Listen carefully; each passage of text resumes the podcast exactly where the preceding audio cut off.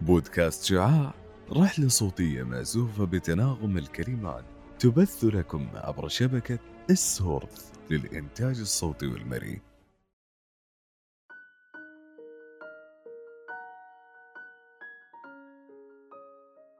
أهلا وسهلا بكل مستمعي بودكاست شعاع. معكم جوري جلال وراح أرافقكم في تقديم هذه الحلقة. سنتحدث اليوم عن تلك التفاصيل المبهرة التي تشد انتباهنا والتي تجعل أعيننا منتصبة إليها بذهول. وعن تلك الألوان التي قد تم دمجها بطرق سحرية وعن لمسات خاصة لا نعرف من أين أتت وعن أفكار تجانست وأنتجت قطعا فنية أو كما يسمى بتحف فنية. فهلا تعمقنا بمعرفة هذا الموضوع أكثر؟ أولا لنعرف معا ما هو هذا العالم. العالم الذي يصنفه الكثيرون بعالم الفن والجمال حيث يطلق ويخلق منه قطع إبداعية ممزوجة بدقة بفن وجمال. وكيف يستعين المصمم بخياله ومعرفته ومهاراته التي تشكل له عالم مليء بالألوان وممزوج بالفن والإبداع؟ وليست فقط تقتصر على الألوان بل هذا المصمم حتى الألوان السوداوية يجعل منها فنا. وهذه الكلمات والأحرف تشير إلى تلك المنصة وإلى ذلك العالم المحيط بالإضاءات الساطعة التي تسلط الضوء على منصة واسعة لها نقطة بداية وحين يعلن عن بدء العرض تزيد الإنارات والأضواء حول هذا المخرج. يبدأ مئات الناس بالنظر والتركيز عند تلك البداية الأعين وعدسات الكاميرات ترفع الكثير من الأجهزة حتى تلتقط تلك القطع الفنية التي ستظهر. وبعد انتظار بشغف وبحب يبدأ انطلاق مجموعة من عدة أزياء مدهشة مبتكرة تحفة فنية والكثير والكثير من هذه التعليقات التي يتفوه بها جميع من شاهد ورأى تلك القطع التي استخرجت من يد مصمم أزياء محترف. واليوم هو بطلنا لهذه الحلقة. سنتحدث اليوم عن تخصص الأزياء وعن مزاياه وتعريفه العام وتقسيماته وأنواعه. وبقدر ما استطعنا حاولنا تلخيص هذا التخصص بحيث نسلط الضوء على المعلومات الأكثر أهمية كما نفعل معكم دائما.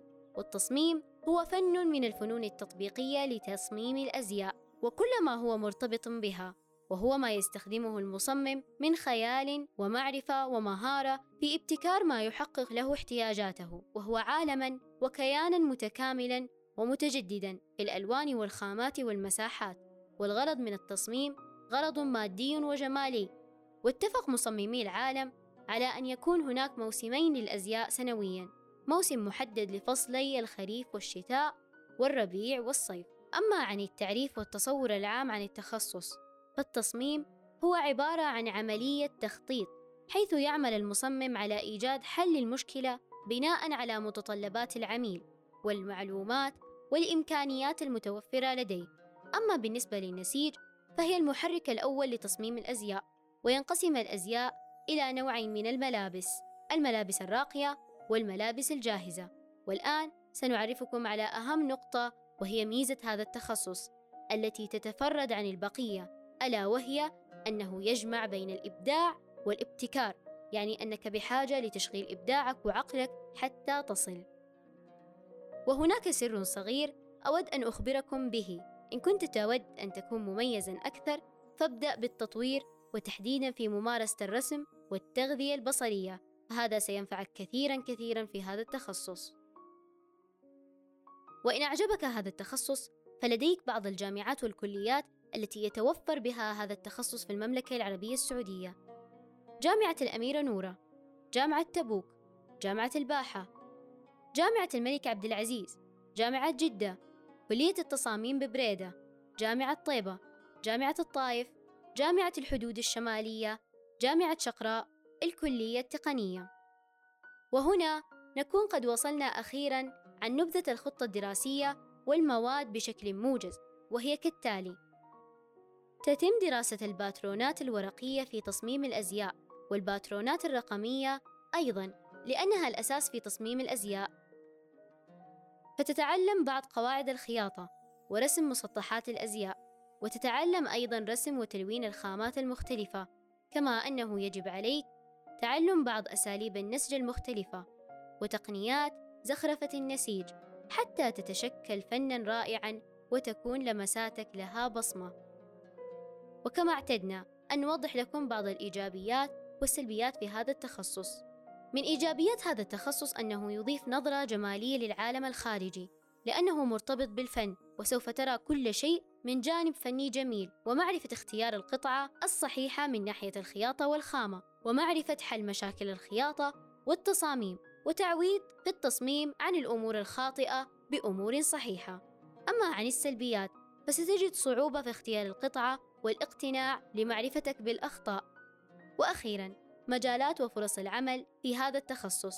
يمكنك فتح مشروعك الخاص وتصميم الأزياء بنفسك. وكذلك العمل في مجالات هندسة التسويق وتسويق الأزياء والعمل أيضا في مختبرات الجودة والإشراف على مواصفات الأزياء. كما أنه بإمكانك العمل في مشاغل ودور الأزياء كمصمم. وأخيرا العمل كمستشار في مصانع الغزل والنسيج.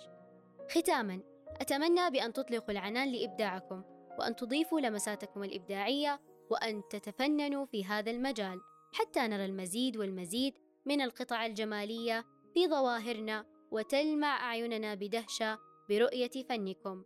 إن اخترت هذا التخصص فأنت تملك عصا سحرية وقد تجعلنا أكثر وسامة وأكثر جمالا لأننا اخترناك.